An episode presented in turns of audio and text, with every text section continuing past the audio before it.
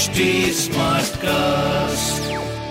आप सुन रहे हैं एच डी स्मार्ट कास्ट और ये है लाइव हिंदुस्तान प्रोडक्शन हाय नमस्कार मेरा नाम है आरजे वैभव आप सुन रहे हैं लखनऊ स्मार्ट न्यूज़ और इस हफ़्ते मैं ही आपको आपके शहर लखनऊ की खबरें देने वाला हूँ। चलिए शुरुआत करते हैं खबर नंबर एक के साथ।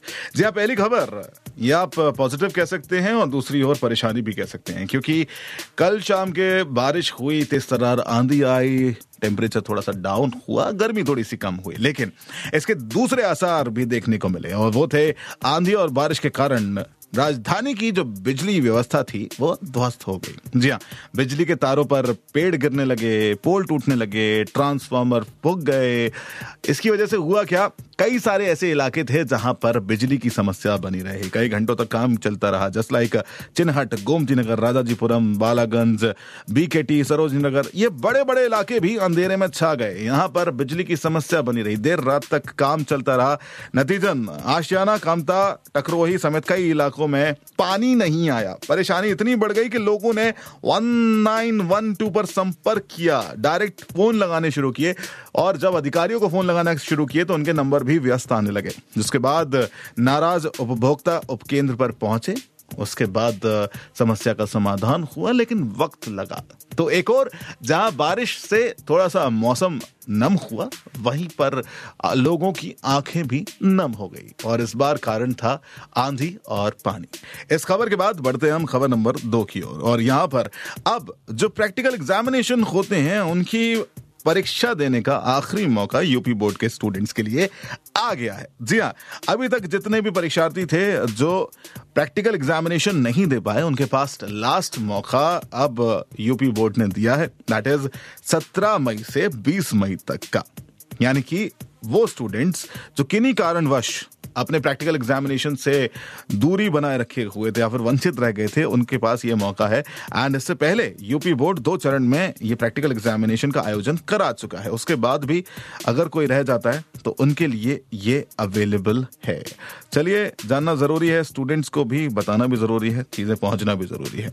लेकिन जो चीज़ ज़रूरी हुई थी, वो अब आगे बढ़ने लगी है। जी हाँ आपको याद होगा, चार बाग के इलाके के आसपास लखनऊ में अतिक्रमण हटाने की कार्यवाही की गई थी, जिसके तहत कई सारे ठेले, रेडियाँ इवन अवैध, जो स्टेशन बनाए हुए थे, जहाँ पर आके ऑटो रुका करते थे टेम्पोज रुका करते थे, वो अब हटाए गए थे। अब उसके बाद सौंदर्यकरण शुरू किया गया है। जी हाँ अगर आप बात करेंगे नगर निगम की, पुलिस की, पीडब्ल्यूडी की ट्रैफ़िक पुलिस की, इन सभी लोगों ने अपनी अपनी रिपोर्ट को डीएम को दी और उसके बाद अब आगे की कार्रवाई शुरू की है। इसके बाद अब नगर निगम वहाँ का सौंदर्यकरण शुरू करेगी, जिसके तहत वहाँ पर गमले लगाए जाएँगे, लाइटें लगाई जाएँगी और इन एरियाज़ को जहाँ पर अतिक्रमण हुआ करता था, उनको सुंदर बनाया जाएगा, दर्शनीय बनाया जाएगा, देखने योग्य बनाया जाएगा और हर एक जगह को इस हिसाब से मैनेज किया जाएगा, जिससे जब लोग वहाँ जाएँ तो उनको सुंदरता मिले और साथ ही सुगम, सरल स्वभाव वाली चीज़ें मिले। वाह, क्या बात है। इसी के साथ हम आज की आखिरी खबर की ओर बढ़ना चाहेंगे, जहाँ पर महिला समस्या निराकरण दिवस पर डीएम ने कई सारी समस्याएँ सुनी। एक बड़ी चीज़ है, ये हमारे शहर में होना उससे भी बड़ी चीज़ है। महिला समस्या निराकरण दिवस के अवसर पर शुक्रवार को जिलाधिकारी अभिषेक प्रकाश ने कलेक्ट्रेट में महिलाओं की समस्याएँ सुनी। जी हाँ विकास भवन में सीडीओ ने सुबह 11 बजे से लेकर दोपहर एक बजे के बीच महिलाओं की समस्याओं को सुनने का समय बनाया और इस दौरान महिलाओं की समस्याओं का तुरंत निराकरण भी किया।